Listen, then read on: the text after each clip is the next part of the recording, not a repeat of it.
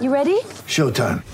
On May 3rd, summer starts with The Fall Guy. What are you doing later? Let's drink a spicy margarita! Make some bad decisions. Yes!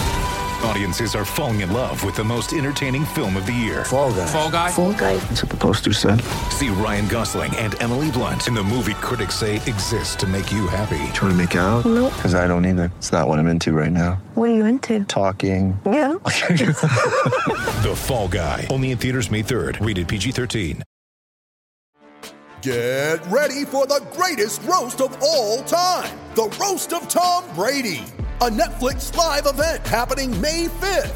Hosted by Kevin Hart, the seven-time world champion gets his cleats held to the fire by famous friends and frenemies on an unforgettable night where everything is fair game. Tune in on May 5th at 5 p.m. Pacific time for The Roast of Tom Brady, live only on Netflix. Okay, I want to tell you about one of our sponsors, Bet Online, our exclusive wagering partner. Bet Online, of course, where you get all your action on NFL football, NBA basketball, about to get started up in the coming weeks here. And BetOnline.ag is the place you want to go. More options to wager than anywhere else online. So online today, take advantage of all the great midseason bonuses, offers, and contests. Bet Online, your online sportsbook experts. Use the code CLNS50 when you go to betonline.ag. Once again, betonline.ag, code CLNS50 to get you 50% off your initial deposit. Hey, Josue, what's going on, buddy? We're live. Josue's been here the whole time, and the rest of us, just got here for Celtics. We just got in. Yeah. Celtics. Who thought, for waiting for us, Josue. Who thought when the fourth quarter started that this was a win? Raise your hand. You did? Yeah. Of course, Bobby. Come on. Yeah, that's every quarter, Bobby. That's every quarter. For me, I was upset. For me, it had more to do with my distrust of the Knicks than my trust in the Celtics. That's fair. I just thought that this was a game that the Knicks really, really, really felt they needed to win. And because they felt that sense of urgency and they're not ready to have that type of sense of urgency, they were going to find a way to be in need of the Heimlich maneuver at some point in the fourth quarter. And they were, because they completely choked this thing away. And the Celtics, give them credit, they made the plays that they had to make. I thought Marcus Smart did a great job of facilitating. Too late for that, Sherrod. Too late for what? I'm just kidding. No, I'm serious. I mean, I think he had like one shot taken going into the fourth or something like that. He was clearly looking to get other guys involved, and Tatum stepped up. Jaylen Brown did what Jaylen Brown tends to do, and our fifth starter, Romeo Langford, he had some nice plays down the stretch too. Good rebound. This was a good win for them. It was a great win. I thought it was a good win. It wasn't a great, well-played game, but I thought it was a good win that they needed. Bad game, good win. And Smart was 1 for 7 entering the fourth and then took that bad three on those back-to-back possessions where Tatum turned it over again and Smart took that bad three. I was like, oh, goodness. And then he knocks down the two, obviously. Real quick before we get into the real meat of it here again, Celtics post-game show, we got A. Sherrod Blakely, Jimmy Toscano, Bobby Manning, and Josue Pavone. And, of course, we are presented by Locker Room, okay? This is night 2. And again, I'm going to tell you guys about this throughout the night, but we are sponsored by Locker Room. If you haven't already, download the Locker Room app at the iOS store. Go to joinlockerroom.com. And basically what this is, it's a free audio platform where we just talk sports. And what happens is we go in that room, you come in the room with us, and we talk with you. We put you up on the platform. You get to ask us questions. You get to give us shit. Anything you disagree with, we want to hear it. Anything you want to talk about the game, any big picture Celtics stuff, we're here for you. We're going to do this near the tail end of this show, and we're going to head over there, kind of trickle in over, a couple people at a time, and hang out with you guys. We did it last night. We had over 100 people in the room hanging out. I expect more tonight, so come on over. If you haven't already, as I said, download the app and get started. As for the game, guys, again, good win. Do we want to spend the whole time talking about Tristan Thompson or just part of the time talking about Tristan Thompson? Because this is what Bobby's here for. I'm glad Sherrod started off with Smart because he was the biggest reason they won this game, I thought. Possessions. Yeah, all the possessions he stole. This was a possession ball game. And it came down to offensive rebounding, steals, stops, and the few breakouts that the Celtics were able to get in that second half. And the Knicks, you know, when you saw they try to turn up the pace in the third quarter too, that's not where they're exactly comfortable, but it's the only place they could find offense. And fortunately for the Celtics too, Jason Tatum, Jaylen Brown were able to produce offense out of the half court along with Smart.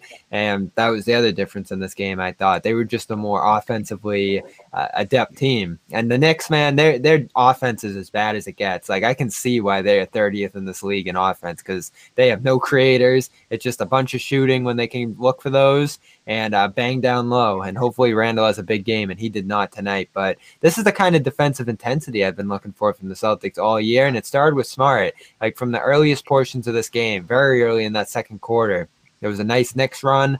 They went on a timeout, and he came out and stopped about three plays in a row, took that energy into the second half, and then hit the biggest shot of the night at 93-93. So his defensive consistency has been awesome this last week or so, ever since our, you know, big exchange with him.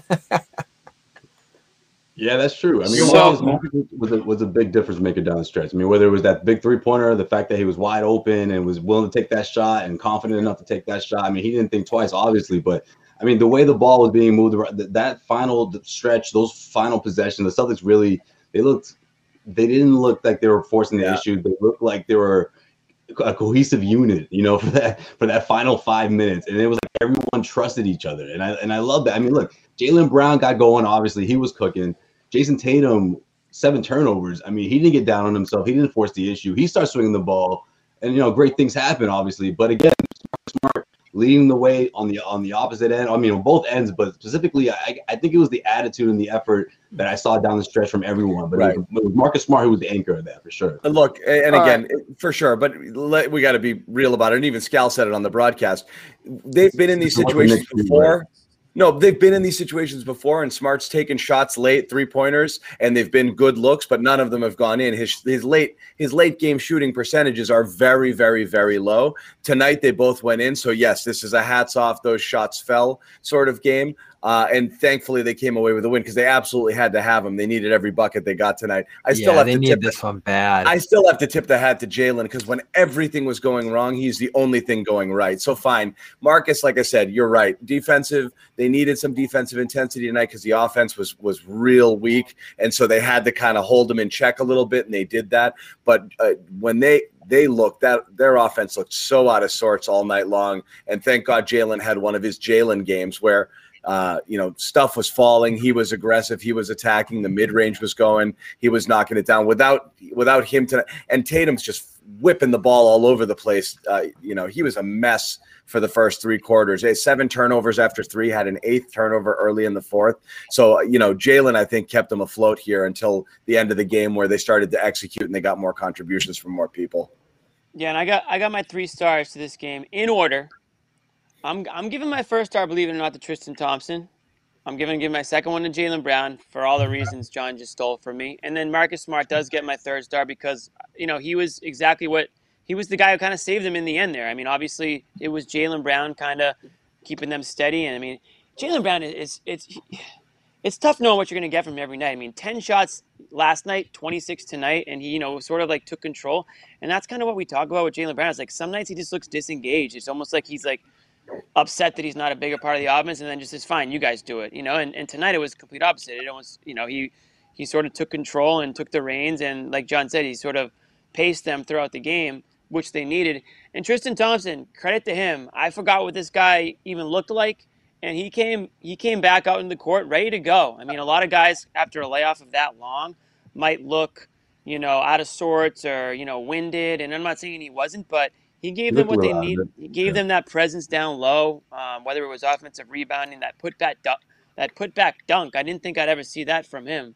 Yeah. How about the stretch where he got to the free throw line like 3 times in a row? That seemed to drive New York crazy.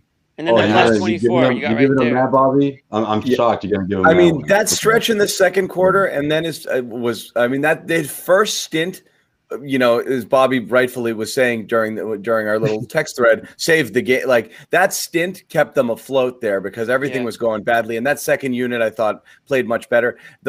I don't want to detract from what the second unit did, but by contrast, the first unit was so friggin' abysmal. This is like almost like Carson Edwards starting level of head scratcher with Brad. And we were geeked up. I was geeked up prior to see Romeo's name in there. It was pretty obvious early on that lineup. That starting lineup was amazing. John was ready for all of us to apologize. Offensively, that lineup was so bad. And then they came back with it in the third quarter. And I was like, and again, I never understand that. When Brad does something like that, he's done it recently with the Mo Wagner situation. And he did it obviously with Carson earlier in the year. But then to come back to start the second half with the same mistake, like that, it was clear those guys, that wasn't working, right? Like, that was an ill-fitting lineup. The offense was completely disjointed. You know, you have Rob there, who's obviously not going to shoot. Romeo doesn't know where to stand yet, so he's kind of all over the place. He doesn't know how to play off these guys at all. And it just – you could see it just looked like Keystone Cops out there with those guys with that offense. Like Keystone Cops? I don't even know what that means. It's an old-school reference. John and his references. Boomers like Sherrod know. Keystone Cops? Is Benny Hill any better? Jimmy, let me get out the Boomasaurus over here. I'll make sure we put the cookies on the bottom shelf. Things were not looking smooth and steady. It was chaotic, okay. Jimmy. How's that? Thank you.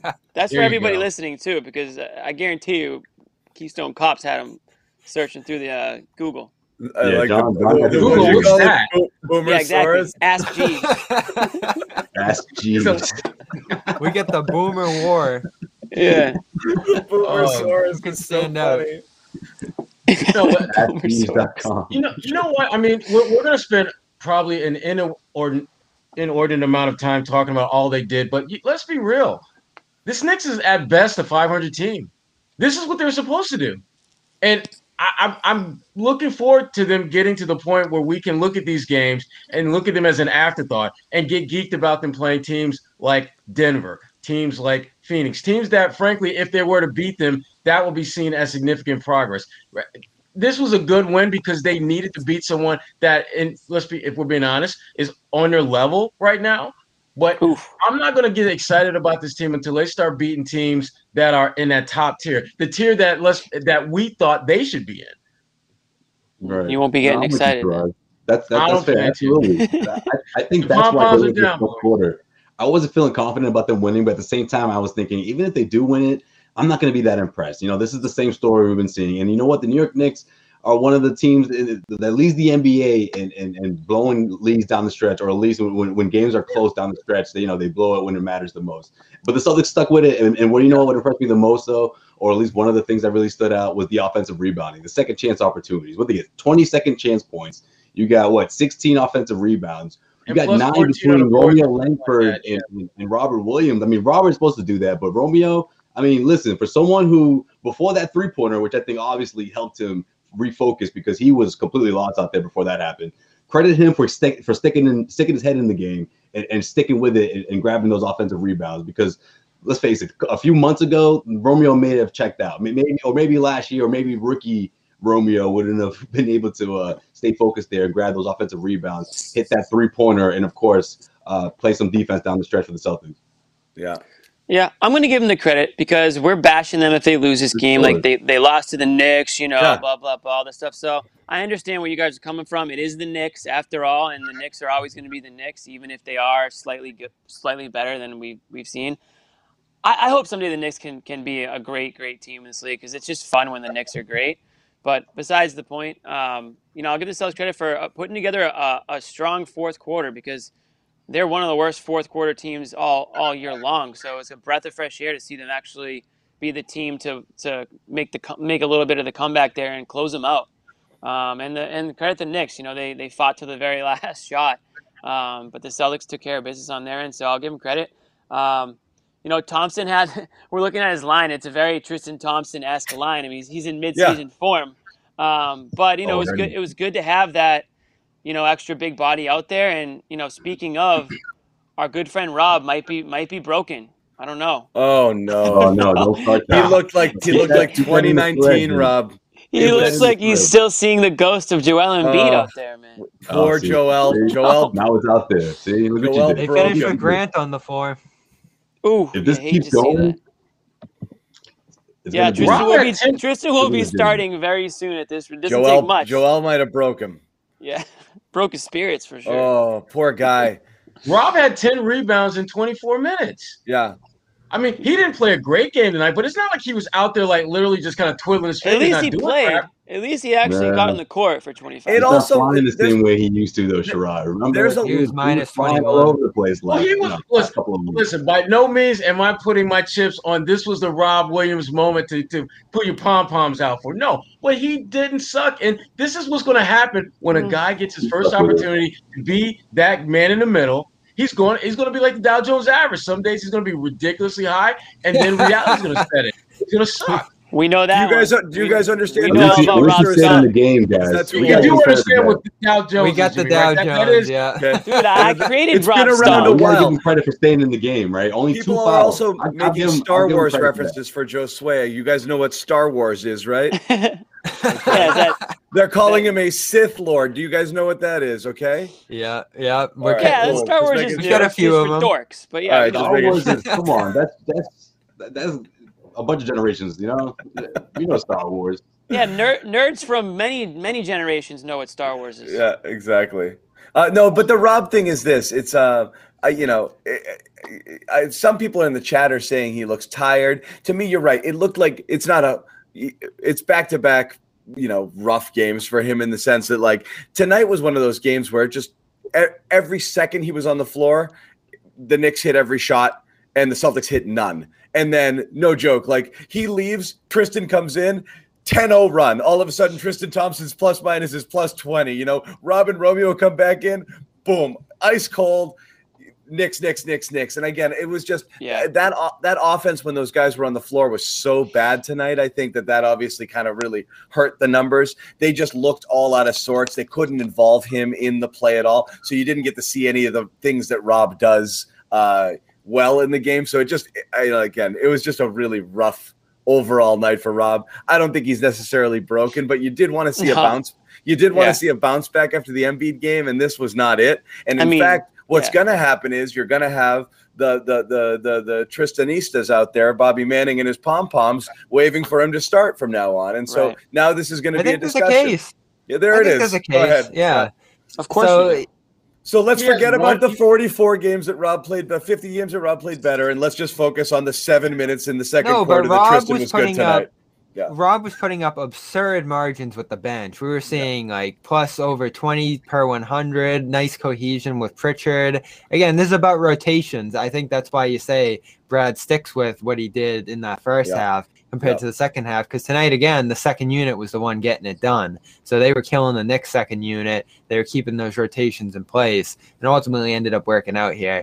We'll see. I don't think it matters either way because they're both going to get minutes. You want to put them both in the position where they're going to succeed most. And, Thompson looked pretty good with that second unit here too. So I don't think, again, there's a lot of allure and luster with starting, and it seems to be like the upper hand of who the better center is on the team. But it's probably just going to keep coming down the matchups is how I look at it. Like on Friday against Karl Anthony Towns, you're going to start Robbie, you're going to start Thompson. I might start Thompson in that one. Yeah. I mean, I think going into this week, teams are starting to obviously Rob is starting to make scouting reports at this point, and I think he just has to adjust and just start being more aggressive and get used to the fact that teams are hip. Teams around the NBA are hip, especially these last couple of matchups. The New York Knicks, you can see what Randall was doing. Obviously, we saw what Joel Embiid did last night. Back-to-back nights.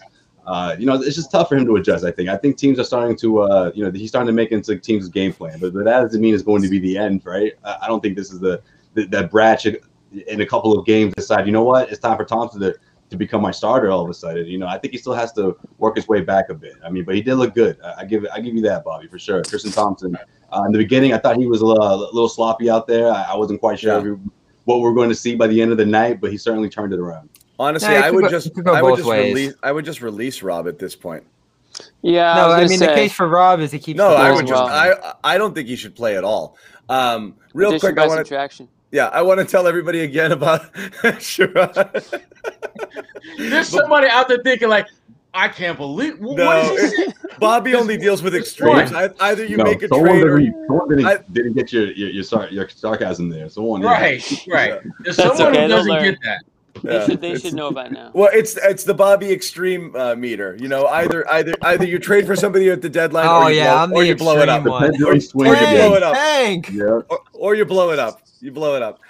Real quick, want to tell you guys one more time. I said I'm going to remind you a couple times throughout the night. Our sponsor, Locker Room, download the app at the iOS store and join us for a chat after the game. This is an audio platform, sports only. What happens is we're going to take the post-game show. It's going to be post-game show overtime. We take it over to Locker Room, and we're going to continue.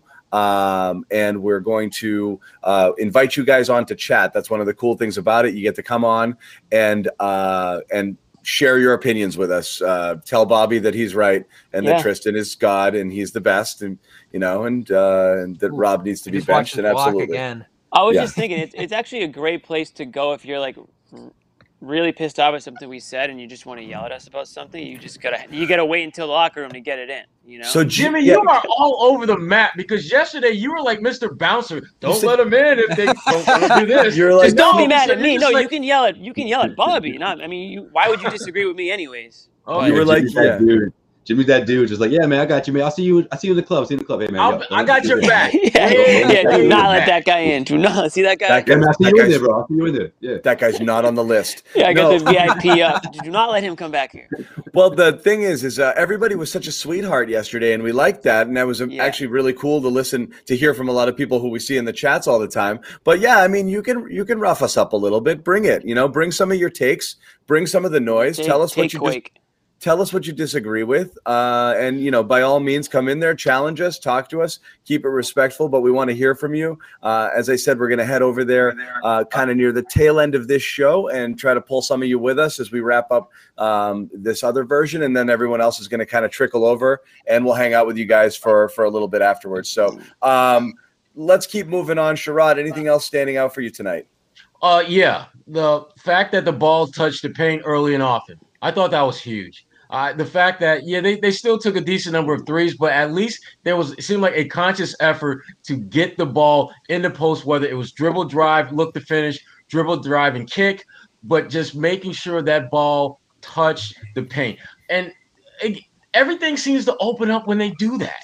I don't know why they don't do that more consistently, particularly when you have guys like Jaylen Brown and Tatum who have the ability to get to the rim a lot. And that puts them in a position of being a playmaker. Yep.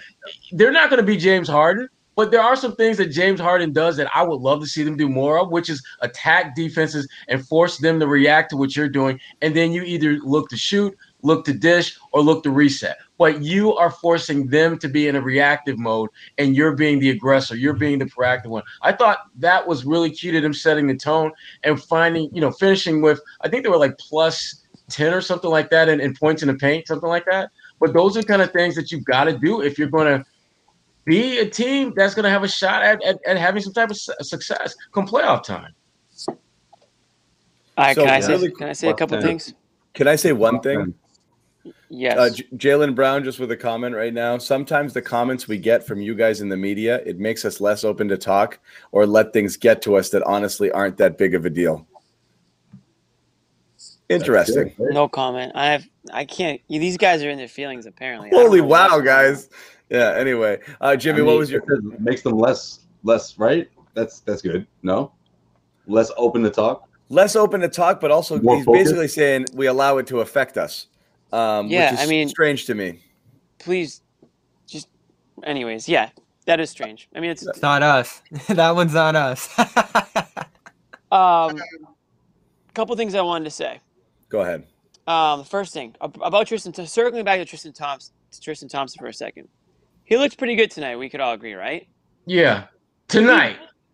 Could he have not suited up last night against the freaking Sixers, against Joel Embiid, when they needed all hands on deck, especially when Embiid's drawing fouls at an absolutely alarming rate? I mean, Tristan Thompson couldn't go last night, but he was able to perform the way he was tonight. I don't know. I mean, I feel like it wasn't like COVID kept him out last night. It was just, conditioning, right? I mean, he was cleared to play. Am I right? Well, he was in the reconditioning. Options, Jimmy, am I right or am I right? What the hell kind of? He was in the reconditioning. Yeah. My point is, it wasn't COVID didn't keep him out of last night's game, right? Like he had been cleared to play, so it was the Celtics. It was Celtics' choice to not play him. Is that accurate? See, I don't have a problem with them not playing him in that game if he wasn't in the right condition, because you're just getting him back. Why would you put him in a situation where you could potentially lose him again and for an even longer period of time if he's not ready to come back and play? No, I agree, but I'm just saying against Embiid. Right, no, I agree, but I'm just saying, like, how much more conditioned could he be in like less than 24 hours? Yeah, no, it's strange. It's strange. I don't get that really. I just feel like they could have probably used him last night. I mean, especially based on the fact that Rob couldn't stay on the court, and then you had Taco playing like serious minutes, and Cornette, and I mean Thompson's for sure. They need him tonight too, though. Did we see either of those guys tonight? We didn't see Taco. No. I know that. No. Cornette or Wagner? No, I don't think no Taco, no Cornette. Anyways, that's just something I'm okay with that though. It's just something I thought of. All right, if you're okay with it, then that's fine. I mean, I'm not saying any Taco and any Cornette. I'm okay with that. Right. Okay. Hey. Yeah.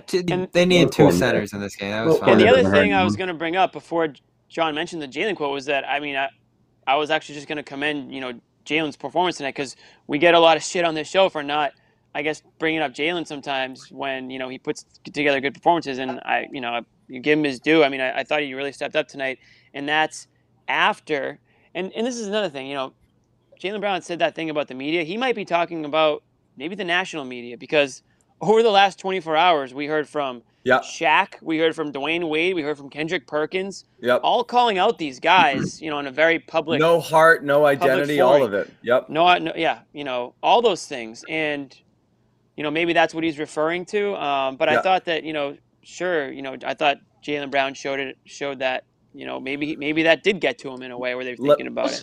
Here's the thing about Jaylen, though. Jaylen continued. I just want to read one more quote before you go. Okay.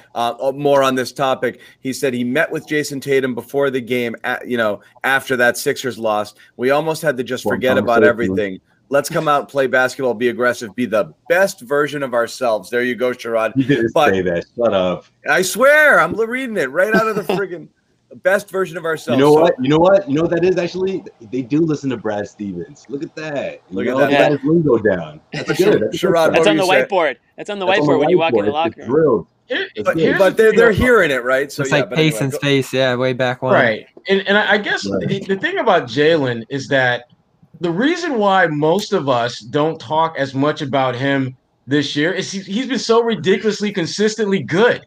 That him going out and getting 27, 28 points, whether they win or lose, he kind of does that these days. But again, when they win, you recognize, wow, he scored a lot of points down the stretch. And when they lose, you're looking at his box score, and it's kind of the same.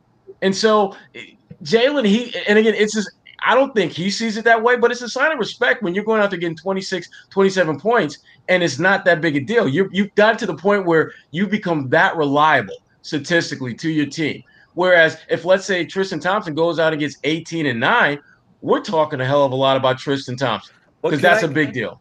Can I say one? Go ahead. Sorry. Go ahead. No, I'm just gonna say real quick.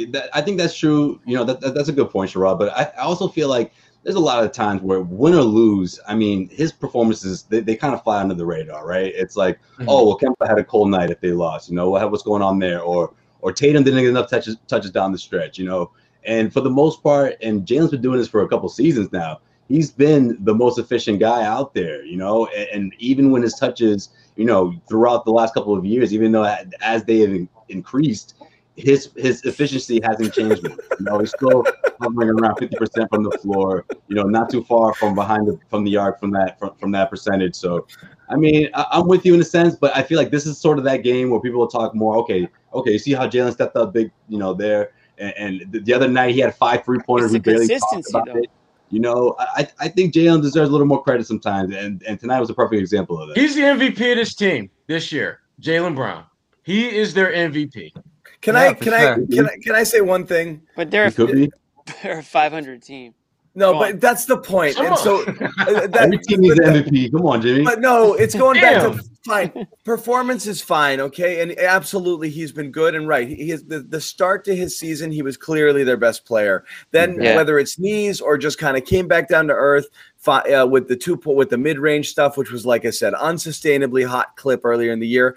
But this is my beef when it comes to complaining about negativity in the media. You're a team with two superstar players that's below 500 that just got above 500, absolutely deserve every bit of criticism being thrown your way. You are not beyond reproach. I know it's roster stuff too, and it's not on Tatum and Brown, but the point is you have to be better. Problem. You have to be better. You have to make people better. And even if not, you just have to sit there and say, they're right. We're a 500 freaking team. And that's unacceptable. Well, they've been saying that all year, and they've been taking responsibility. But then don't say negativity and the negativity. That's not negativity. It's honesty. Okay. It's Rick Pitino stuff. It's not negativity. Negativity is when you take a team that's 15 games over 500, poke holes in them and try to make an issue out of nothing. This is honesty. The honesty is they've been dreadful. They've been really bad and inconsistent most of the year. They cannot beat good teams, and that's a fact of the matter at this point. That's not true at all. It's actually absolutely 100% true. There's literally I think what's frustrating these guys. Yeah. I think what's frustrating these guys, especially locally, is this notion that it's an all-out failure because they've slipped up a little bit this year and they've gone through the COVID stuff that we've talked about and, had losses and had inconsistency and, of course, a massive loss in Hayward. Like, there's a ton of context here that hasn't been taken into approach, and it's creeped up to the top where people are wondering, can Tatum and Brown play together? Are they selfish? Are they good enough to lead this team? When these two guys, I keep saying all year, have proven it in past years. They've taken this team deep into the playoffs. They've made themselves better passers, and they're the ones getting the blame for largely what's been issues with rest of the roster. Like, again, as Sherrod said, who got the blame for Philly last year? Who got the blame? Who got the blame for Philly last year?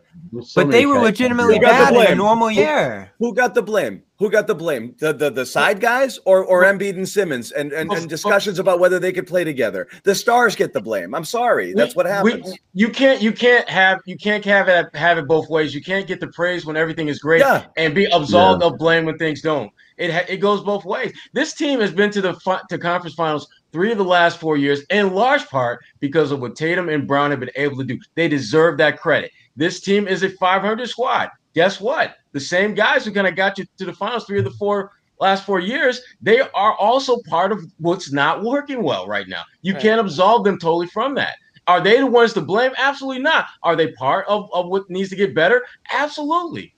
Absolutely. Yeah. Yeah. I mean, so when you hear that criticism, you should say they're right. Right now, we're not playing that well. We could be better. Jason Tatum turned the ball over 8 freaking times tonight. Last night, he was pouting and sulking and shrugging his shoulders. That's why he drew criticism. If you don't want criticism, don't do that or own it, but don't. I hate the whole the negativity is getting us down. You know what doesn't get you down? Playing better. Then there will be no negativity. People will sing your praises. This town, people friggin' love people can't wait to say awesome things about these guys, the young stars. Right. There's a favorable outlook of this team. Most people want to give them the benefit of the doubt. Nobody wants to say negative things. Yeah, but this goes back to what we were talking about yesterday. They haven't seen this side of Boston, right? I mean, they have to understand with the Kyrie season. People want to love them. Yeah, but they don't understand that it goes both ways. Like when when this city is fed up, or when these fans get to a certain point where they're like, wait a minute, when is this team going to get out of that 500 hole? And I think that's when they reach that point. Against that Philadelphia series, and it's not just the media, it's the fans.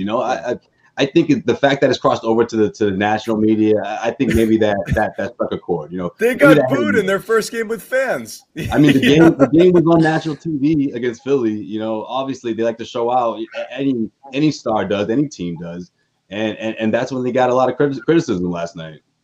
And I understand it coming from Brown because he's been the better player of the two stars on this team this year. I would agree. He's the one who gets he's the one who gets traded in every scenario that gets thrown around out there. So that's going to be frustrating to hear. And this is what we talked about last night. Who can you go out there and get for Brown? Which is so ridiculous because I think this team does have its core. Like, these two guys have proven that they can be two of the best players on a team.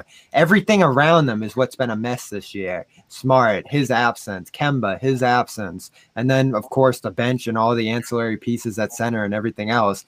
This has been a real – again, you can look at all this stuff and say, oh, excuses. But I think there's been so much going on around this team this year that it really is legit excuses. So, again, this doesn't absolve it a lot. Have those two been great leaders, those two all-stars? I think they've tried their ass off. Do they make their teammates better? You didn't answer the question, though, see? You can't even say it with vigor. No, they haven't done a perfect job, and we've criticized them numerous times throughout this year, Tatum in particular. You preach like that, you can't even, Well, you're not allowed to criticize them, apparently, Bobby. All you're allowed to say about Tatum and Brown is they're two young stars who are going to continue to get better and have yet to reach their ceiling, and they can't do everything. But, I mean, if that's all you want to say, fine, then that's all you can say. But ultimately, you're looking at these two leaders of a team, whether they're still young or they're going to become better leaders, that at this moment are leading a team to a 500 record, and you would think, based off of their talents alone, they should be at least a little better. Look even given all the circumstances. Why isn't Jimmy Butler? Okay, let me ask Bobby this though. Okay, you talk about the other pieces. Do they need to look for a leader? Am I missing something, or do they still need to develop into leaders? So you can finally, people can feel confident to say these two are good leaders or great leaders, even. No, I think that's what you do. You build around them. You bring in veterans. You don't have a bench that's all draft picks and guys who can't supplement the leadership that these two can provide. Because, again, at the end of the day, they're 22 and 23, and you have guys who are even younger or, in many cases, just less experienced, older, but less experienced on the bench. That's what Rob just said, man. How's Rob going to be a leader? How's Rob going to be a leader? They can't. But, see, you can't have it both ways. It can't be, oh, no, they don't have enough help because – and then it's also it's not about help. They're too young. They're too young. Wait a minute.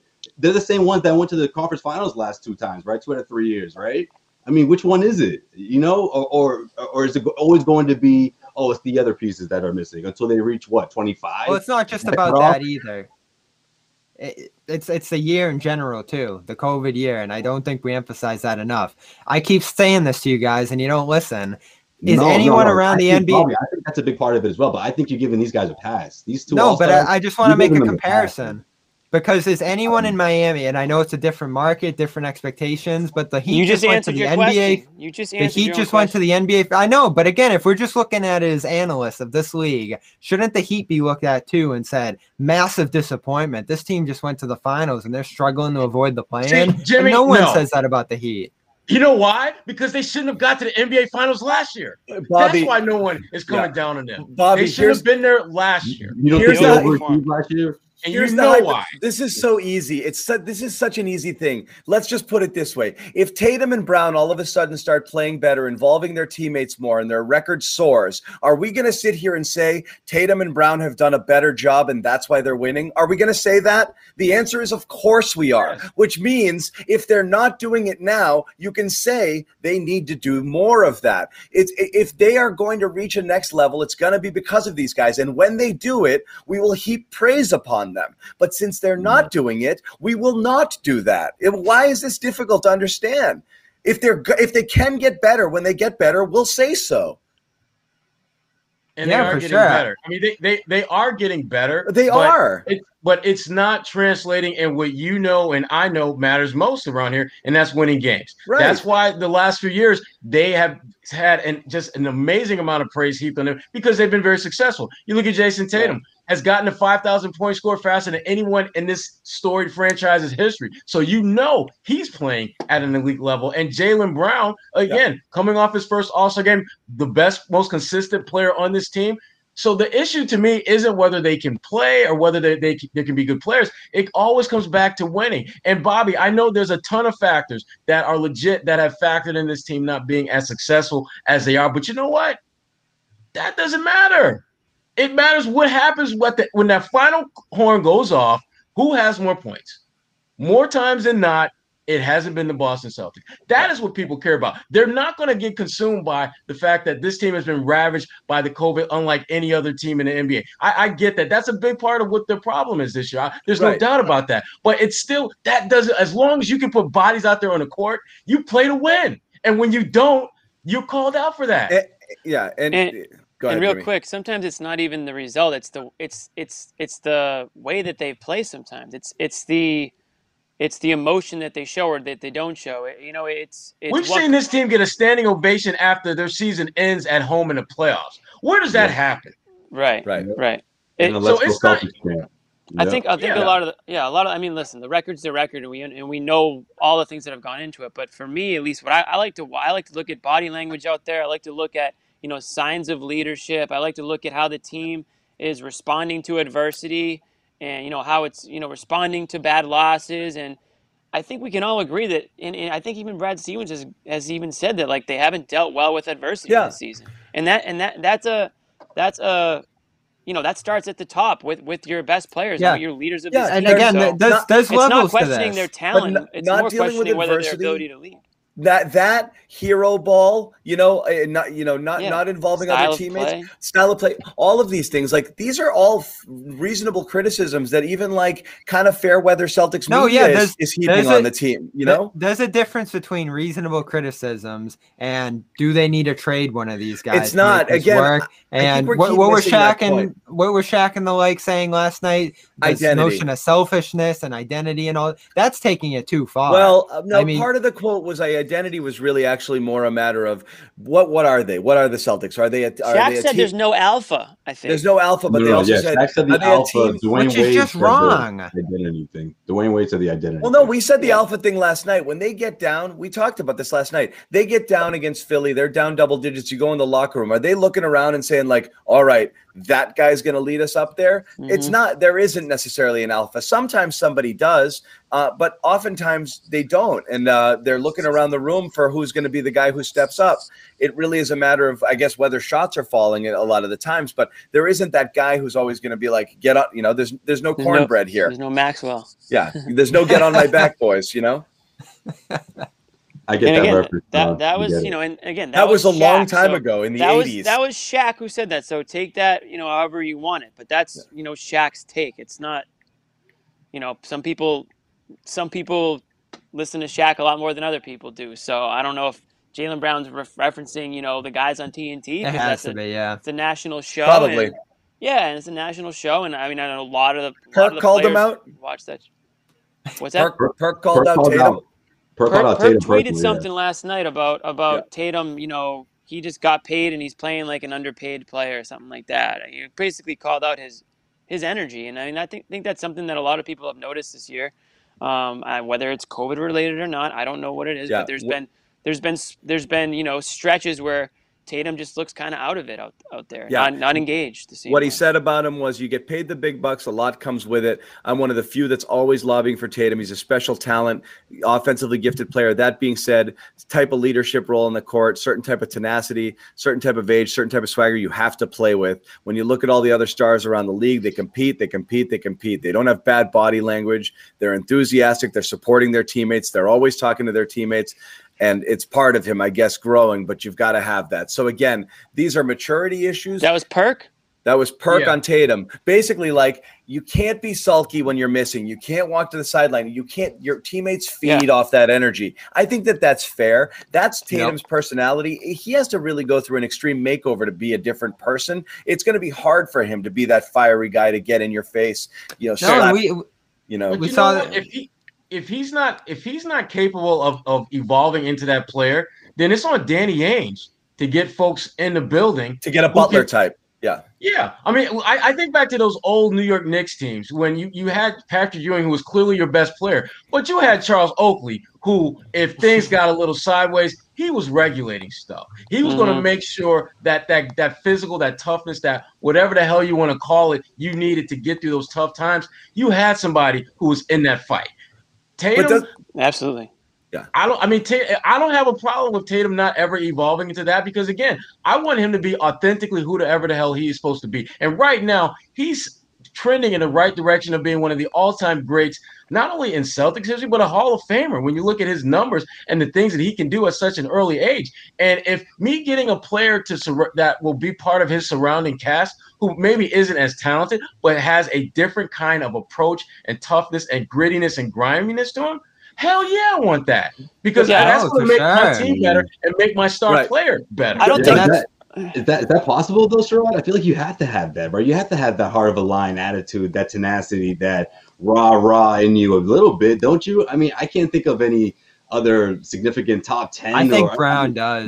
Minus, I don't know, Tim Duncan, I guess. So, like, for the most part, it's rare, though, I think he does, but I don't think it's at the level that people want him to have it at. I think it's there. I just don't think it's going to come in the waves and bunches that people feel the best player on this team should have. Part of it has to be a little bit of a show and some, you know, like you have to kind of act as if a little bit, right? Like I think certain things are easy to do. Like, for example, it's the really soft mumbling press conferences where he doesn't sound like stuff like that. Walk into the court with his shoulder slumped, the little things like that. There's some things he could do just to act a little bit more poised and just a little bit have just command more presence, even if he's not going to get in people's face and scream at them, because that might never be his style. But there's a lot of things about his affect, you know, that don't really scream like energy. And I think that you know, he's got to, if he just changed it up a little without it, it actually is stupid when you're a guy who's not a rah-rah guy and you start doing it. It's inauthentic. I don't know that it necessarily and people works. See right through it. And they see through it. I don't think he needs to be that. But I do wonder, you know, when I mentioned like a Jimmy Butler type, does somebody need to just say, okay, like say you're Brown and you know you're every bit as talented as Tatum or could score as many points and get all that. But does it take someone like Brown saying, I'm going to change my role a tad. I'm going to be more the Jimmy Butler type. I'm going to be that guy who does a little bit of everything and tries to make other people better. That's what Tatum needs to do. Because Tatum's not doing it. Because Tatum's real skill might simply be dead-eye scorer. So you wonder whether Brown is more equipped to take on him. I actually think it's the opposite because Tatum gets the gravity of guys running at him, doubles, blitzes, all that stuff. And he's a better passer. Yeah.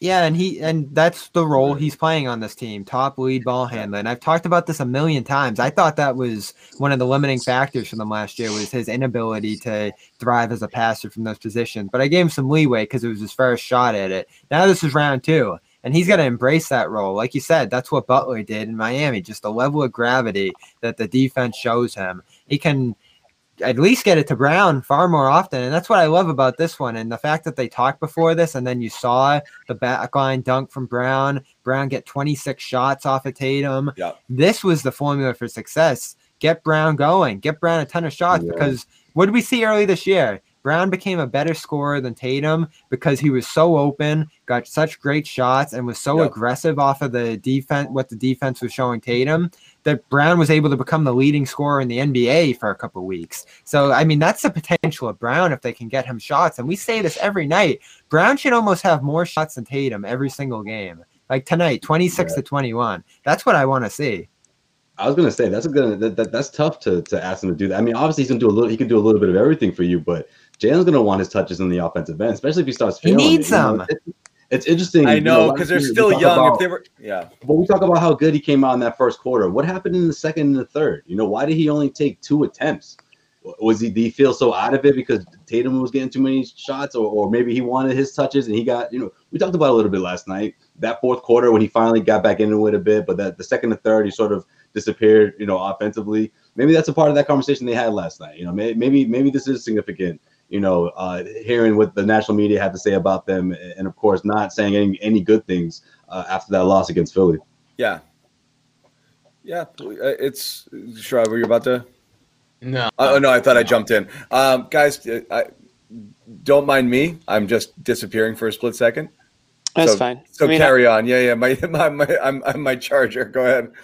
Yeah, that's fine. No, I mean, I understand where John's coming from. Like, I don't think anyone's asking Jason Tatum to be somebody that he isn't, but I think it would benefit Jason Tatum a lot to be a little bit less I don't want to, I mean, down, it almost feels like he's the type of guy, like sometimes I've seen him like make a really great move to the basket, finish, score, and then he's like upset because he didn't get the foul call. And it's like, what if instead you were fired up about that, and then your team was fired up about that, and then you guys, that translates to, you know, a defensive stop on the other end. Instead of arguing about not getting the call or being upset about not getting the call. That's an example that I've seen recently in the last, not saying tonight, but over the last couple of weeks, I've seen that happen on a number of occasions. He'll like go up for a dunk even, and it's a great play, but he's more concerned about, you know, why he didn't get the call. And maybe he should have got the call, but like, how about feed off some positive energy, like get the team going that way. And like, who better than Marcus Smart to be able to give that type of energy to those guys? And like, even he doesn't seem to be able to get through to them sometimes. Sherrod, let me ask you, is that,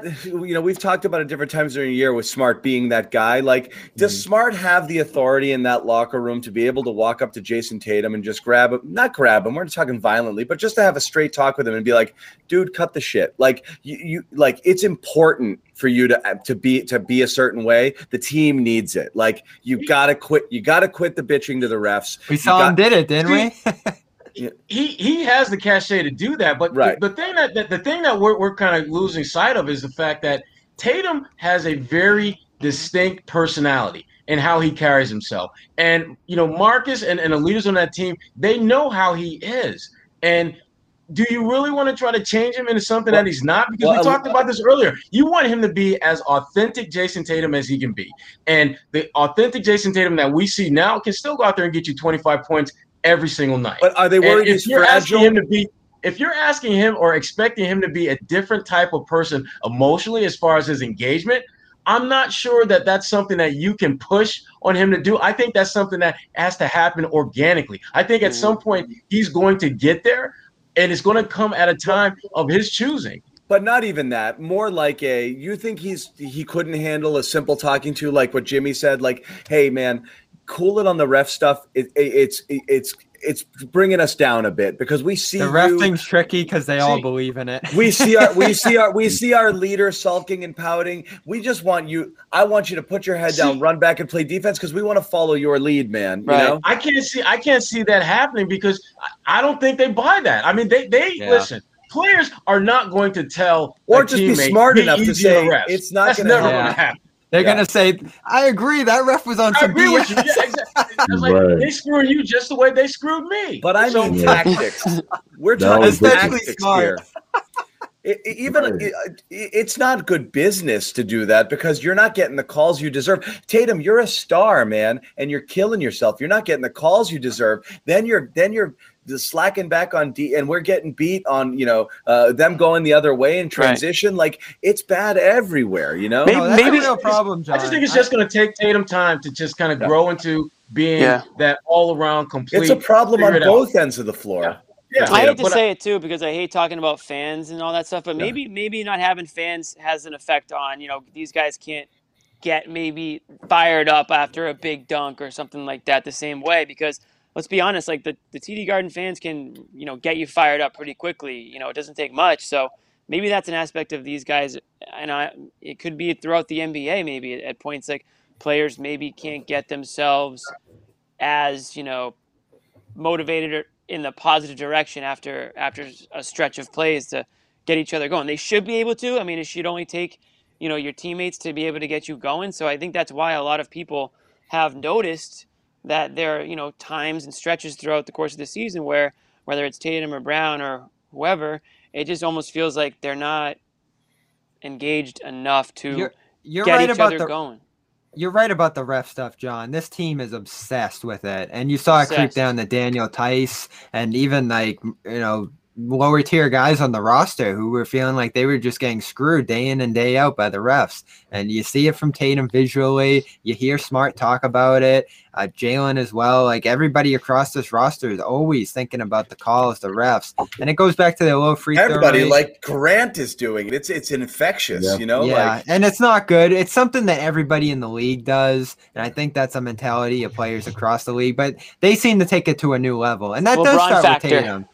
Tatum does it every time. You're right. It is a LeBron thing. They see LeBron do it, and they're like, I want to be like LeBron. And then that's just what you're doing. LeBron. Grew up watching LeBron. So. They start their whole And you know what? At some point, you start benefiting from it. Like, you do kind of get some you get some benefit of the doubt if you look at how LeBron's benefited from that over the years. Not everyone's going to get the LeBron treatment, but I think everyone's aiming to get that. No one is going to get the LeBron treatment. Yeah.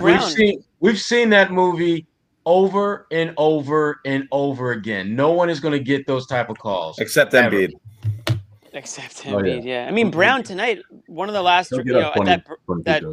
borderline breakaway drive he had towards the end of the game, it looked like he could have easily gotten called for a foul that went in, and he was screaming and one, and that was a call that, I mean, if they call the foul there, no one's arguing that. There was a ton of contact, but these guys don't seem to get those calls. Yeah. Refs aside, look, this whole conversation began about the idea of whether or not they're beyond any form of criticism. I mean, look, if they didn't hit the shots down the stretch here, the story of this game would have been Jason Tatum turned the ball over 8 times and the Stars had another, they couldn't carry them over the crappy Knicks, over the 500 Knicks team as well. So again, it's just, as Sherrod said, these are mediocre teams that they're trying to sneak their way past. And these stars on their own should be good enough to do it, whether Fournier is in the lineup, whether Kemba's in the lineup. And that was a hallmark of these teams in the past, is being able to overcome one guy down, two guys down, and be able to win. And they're not able to this year. And that's what I think's been frustrating. There are too many bad games against really, low caliber opponents. So yeah, they've got to take it to another level if they're going to get there. I want to tell everybody again before we, kind of start to wrap this show again. Locker Room, okay? This is our new sponsor. If you guys have been there already, or you've already downloaded this app, great. If you haven't, download it now. We are going to be opening up a room momentarily, and Sherrod and I are going to head over. And we're going to field some of your questions, and you can jump on there and chat with us. So, again, download it, iOS store, Locker Room app, create a profile, sync it to your Twitter, invite all your friends. You guys get to go in there, and you get to chat with us, and we'll take your questions. You can tell us why our takes are terrible. You can tell Sherrod why he's the GOAT, because a lot of people here in the chat obviously think so. I think Jimmy's going to come over a bit. Josue, Bobby says he's not, but honestly, I think he's playing hard to get. He'll probably be there too. If I'm invited, I'll be there. Yeah. Once the chatter, and not only that, he'll be banging on the door. Let me in, Yeah. Cut his mic off, yo. Again, I'll be trying to sneak around Jimmy. The bouncer. Bobby's Jimmy never been in a locker room. I don't think Bobby's been in a locker room before. So there's a lot of guys here that are Bobby's been in a locker room. Damn. No, I mean, as a player, as an athlete. Yeah, don't piss off Jimmy. We've all been in the Celtics locker room, but I know that. Yeah. But we're the team now, so it's a little different. Yeah, I know. We're going into our locker room, so it's different. Into our locker room. This is our locker room, yeah. This is the after-hours party. Too long to explain this, man.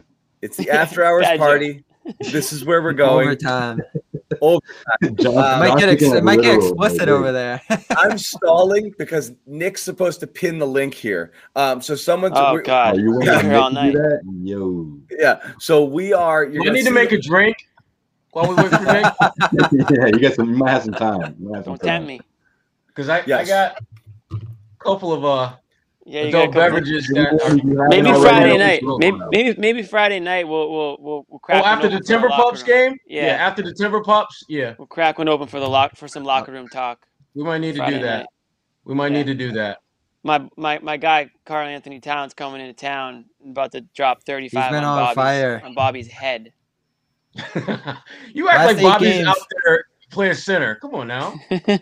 Oh, good. Jermaine downloading the app, guys. I'm going to give you guys a couple minutes. Download the app while we spin our wheels here and talk about absolutely nothing.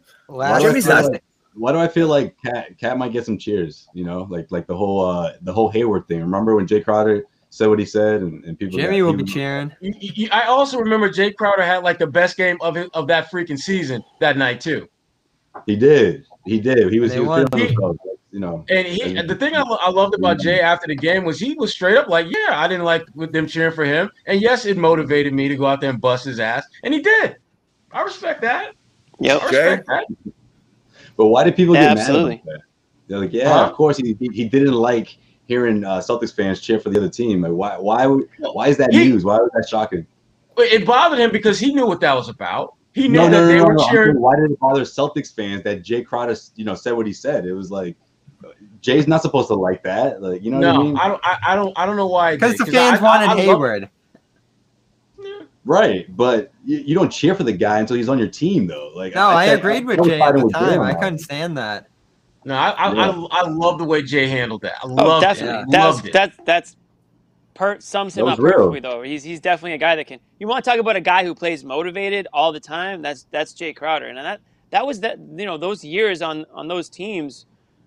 That's why fans got so attached to the players on those teams. You know, Crowder, Evan Turner, Isaiah Thomas. I mean, you go down the line of players that they played their hearts out. You know, and they were underrated for a few years there. Obviously, you know, nobody was expecting much, and that's when Brad Stevens really made a name for himself, is because he was able to sort of raise the floor on that team. And you know, I think it's, you know, obviously it's a different sort of situation now where there's high expectations. And now the team isn't meeting them, and they're wondering why there's, you know, quote unquote negativity, whether it's, you know, media and or people fans. Want Isaiah back now. Well, it's because too late. He's got the 10-day. Yeah. Hey, Isaiah Thomas. I think he had 10. Up. You know, that's what we can talk about for a second. Isaiah Thomas had 10 points last night for New Orleans, and how many did Teague have last night, Bobby? 15, 17. Jeff Teague has 17 points for the Milwaukee Bucks, but he couldn't crack the rotation here in Boston, apparently. Come on, Jimmy. He got a second chance here to make a deep playoff run. You know he's not gonna mess this one up. Nah, he's good. It's just crazy that, you know, the Celtics literally they had to get rid of him, and he goes to a contender, and it looks like he's gonna be, you know, part of that run they're gonna make. It's tricky how they did that cap management with the Bulls, because they did have to get under the tax.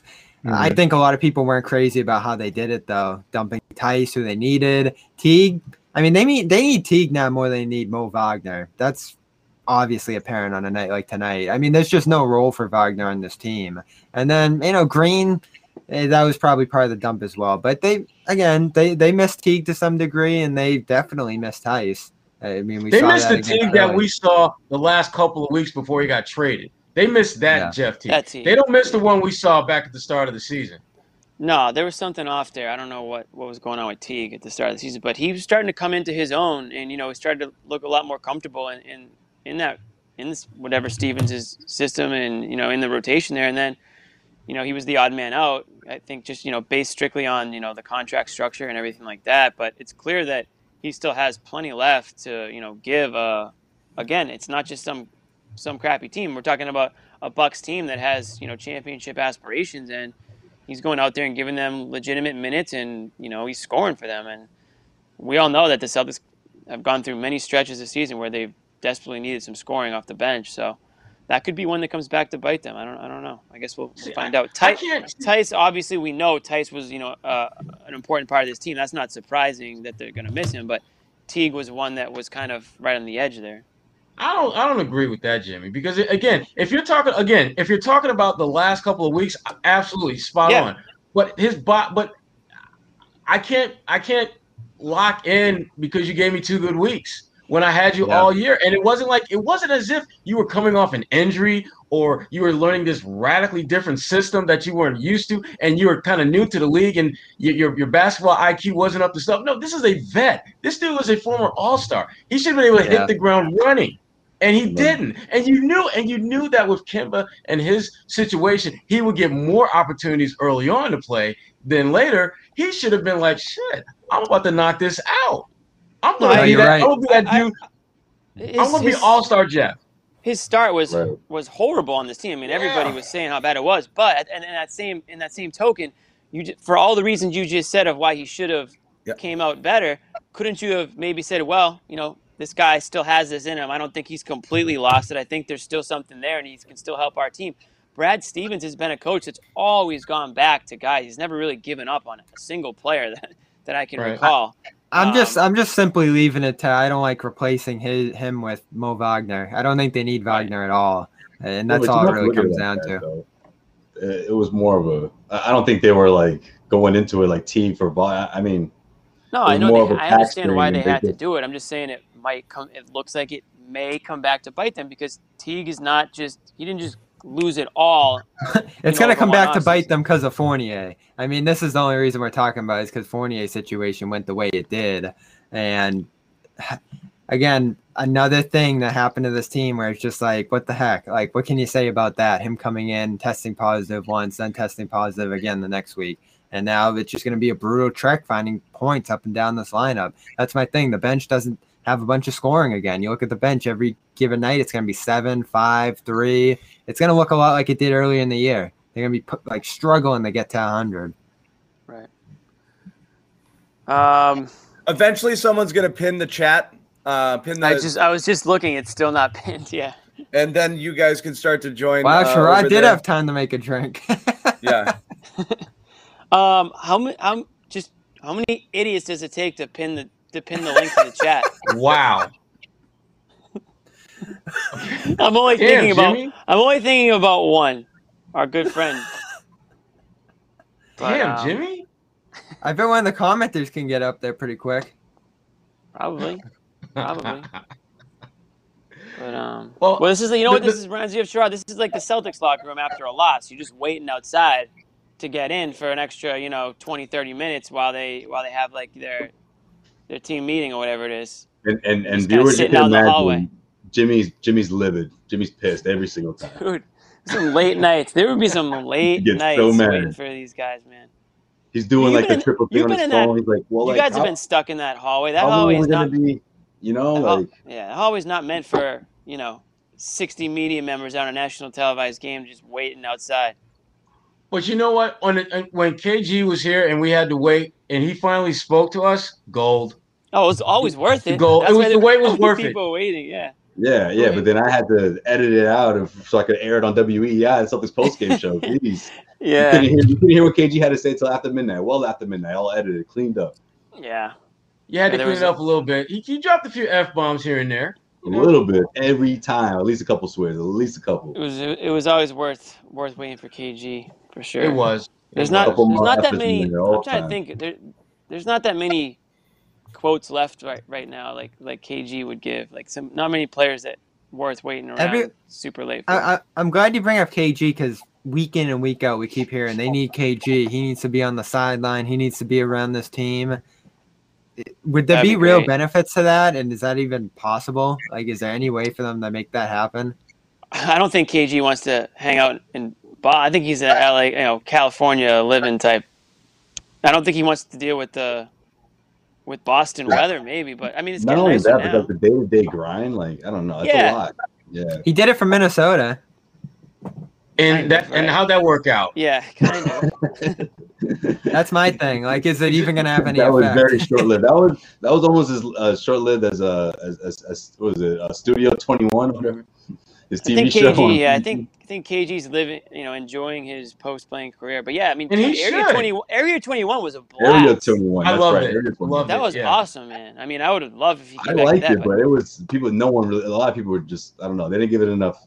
I mean, time. Hey, I like when we Facebook thing. They put it on Facebook. I like that. But then a guy like KG could really do wonders for any team. I mean, obviously, the Celtics would have a leg up because of what he means and what the organization means to him, and vice versa.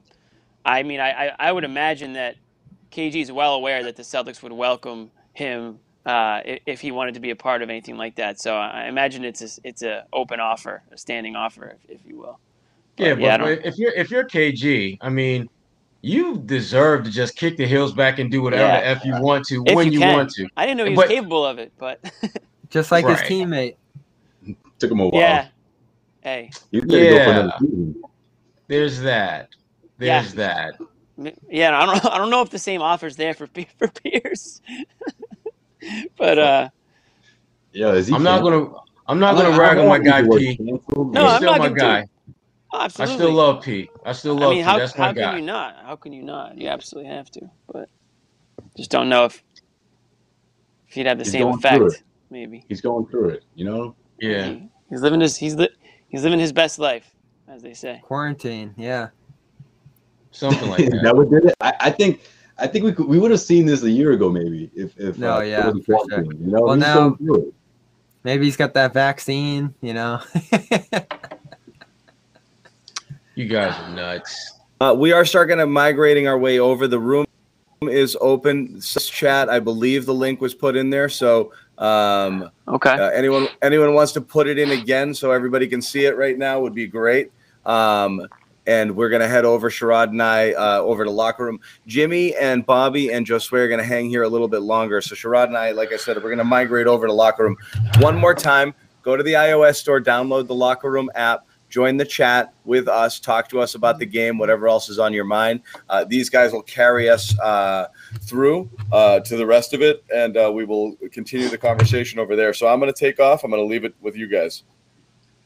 I'll see you, fellas. Great. All right, Sherrod. We'll see you along with it, bro. Dude, right, what's on your mind tonight? No, we used all of our topics up, waiting for that link. So now I'm almost like I'm out of ammo. We need to have Jimmy, like, you should hit up with like three really good topics, just completely random. They don't even have to be Celtics related. We should wrap up every single show with Jimmy just throwing out some points, and we have to respond to it. That's what we'll do. Sure. That's what we'll do starting Friday. I'd really be shooting from the hip right now if I just started. That could get dangerous if I just started going off the top. I think we'll take a few questions here in this chat since. Yeah, let's get some people in here. We haven't seen any comments. Yeah, toss a couple comment questions in. This is a. I mean, we're probably not going to get everybody on Locker Room tonight. I mean, that's where we want you to go, but we'll take a few here before the Locker Room gets. If you ask a question here and we don't answer it, go over to Locker Room. Oh yeah, ask a question. You guys want to talk Paul? We can talk Paul. Put it up there. We can do that.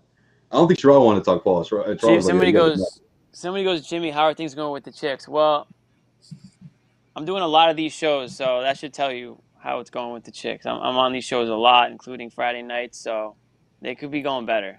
We'll leave it at that. But I'll say that though, this summer is going to be a lot different than last summer. Everyone's getting vaccinated, as they say, vaxxed and waxed, baby. Summer of 2021. That's what they say.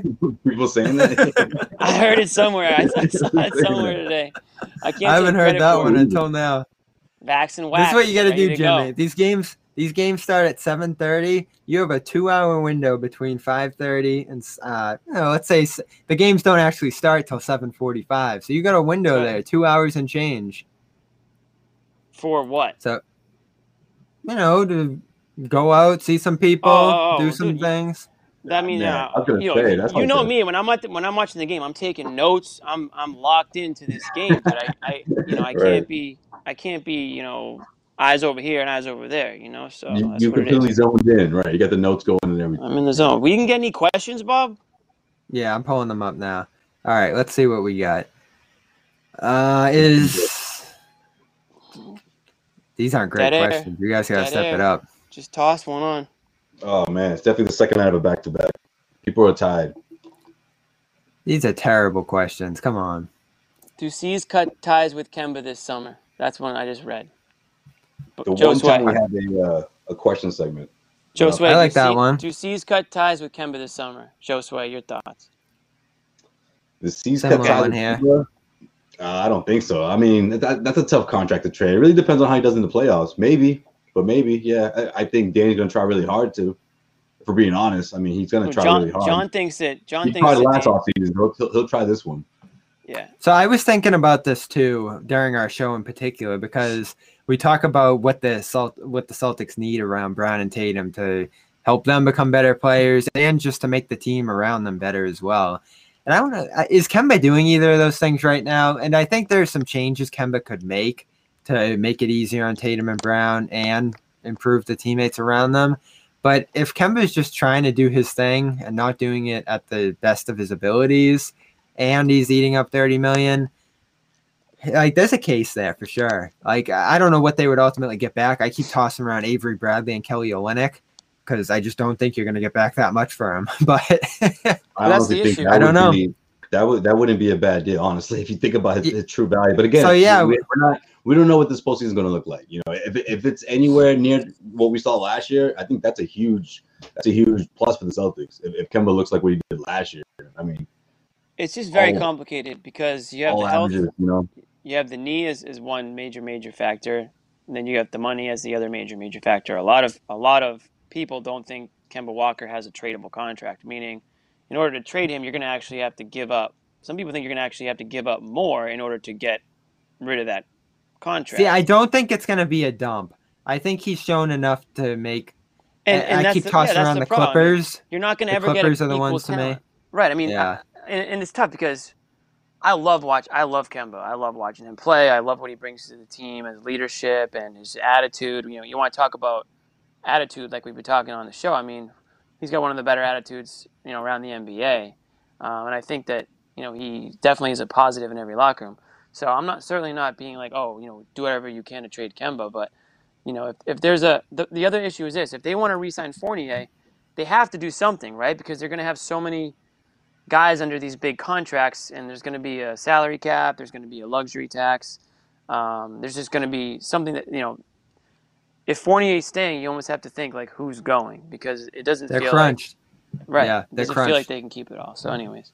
And I want to keep Fournier. I think he fits awesome with this team. He's a third, fourth piece definitively that makes guys run him better, can score off the catch. And this is killing. He's probably out for the regular season if he did test positive. And who knows if that's the case. That's too much. No way, dude. The regular season is for another month plus. Well, how long did Thompson and Romeo? You just don't know. Those are extreme. You know? Yeah. But those were extreme. I mean, I was worried.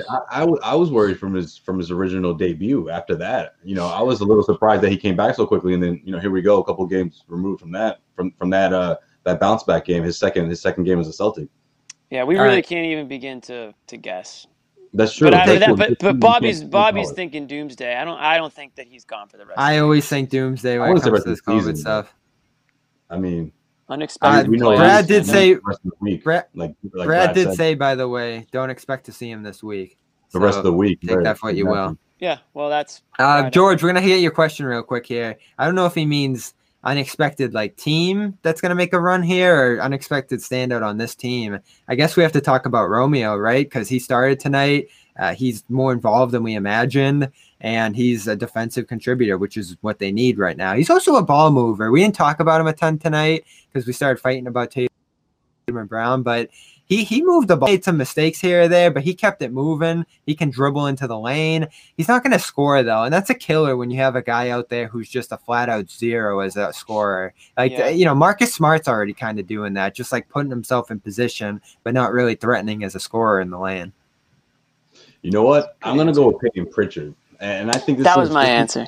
That's going to start ramping up, I think, a couple of weeks leading into the playoffs. He's playing better. And I don't know if Brad Stevens is trying to free up that outside shot because obviously he's trying to free up everyone's outside shot right now. I mean, that's the move right now. That's the goal. But I like seeing him with the ball in his hands more often. We're not seeing that as much the last couple of games, right? He's giving up that ball right at half court, or sometimes he's not even getting it there, you know. So maybe that's a tactic for him to free up his shot. Obviously, he'll get open looks that way coming off the ball, or at least when he's not constantly facilitating. So maybe that is a tactic to get him more comfortable with the outside shot, because that's a huge part of his game that could really help this team in that postseason. You know, off the bench, they need that sort of punch alongside, you know, someone like Evan Fournier, of course, someone who's capable of scoring 20 points. I mean, Pritchard has shown that. And we've seen how easily he can get there with a limited amount of attempts because of his dynamic of being able to knock down that three-point shot, attack the rim, and, of course, get to the free throw line, you know? I'm just going to say my unexpected – I think it would be unexpected if Kemba Walker had a really good playoff performance. So I'm going to say him because he – that's a good one. What are we expecting from him? Well, because he struggled last year in the playoffs, as everybody remembers, and we're not – you know, some of that was, you know, teams, the way they were – playing him, and some of it was health. And I think he is – listen, the one thing we'll say about Kemba Walker, it doesn't feel like health has been an issue for him. I know he's not playing back-to-backs, but when he's out there, do you guys sense that he's hurting or laboring or not, you know, his old self? Because I don't really see that. I feel like he's healthy. So a little bit. You do? Okay. I feel like – a little bit, but it's not concerning. Yeah, and in the playoffs, you don't get those back-to-backs, so you don't have to worry about that. And I just feel like, you know, he's got something to prove after a, you know, less than stellar playoff performance, and especially because you don't think he hears idiots like us talking about, you know, oh, is he a tradable contract? So he's got something to prove. He has a lot of pride, and I'm sure he wants to, you know, show that he can still play at the top level. So you know what, guys? Yo, we should I want to hear everyone's opinion on this. Yo, everyone, seriously, and this isn't just like a promo thing, because this is a really good conversation. Let's carry this. We got to wrap it. Yeah, let's get to the Locker Room app. I'm trying to do it casually here. Oh, my bad. They're going to do it. Want to tease something you're going to bring over to I don't know if we'll be able to take the reins from John, but yeah, we'll try our best. You got Josue. If we can get this topic obviously going in the message, in the text, switch things up. I like this conversation right now because there's a couple of options here, or at least a few options. Maybe you can even throw out a bold position. A bold prediction like a taco or something, but give us some more underdogs. Who's stepping up here, you know? Yeah. Or maybe we'll do teams as well. Which team in the Eastern Conference could upset things from the bottom playoff tier, you know, as opposed to instead of the Brooklyns and the Phillies and all them up top. Yeah. All right, guys, we gotta go bigger picture a little bit. And we'll, if we're the B team here, we'll take some questions once they jump over to Locker Room every night, and we'll talk about some league topics and all that as well. Definitely. But we're heading over to Locker Room right now. Still, I like it. Make sure there's 1,300 of you. I want to see at least 500 in that room here, and we're gonna take quite a few questions tonight in that Locker Room app. So go download that. Join the Celtics post game show overtime room. All you have to do is follow one of us, and you'll see us in there. So we will catch you over there, and we will see you on this stream on Friday night against the Timberwolves. See you guys. Overtime. Do it.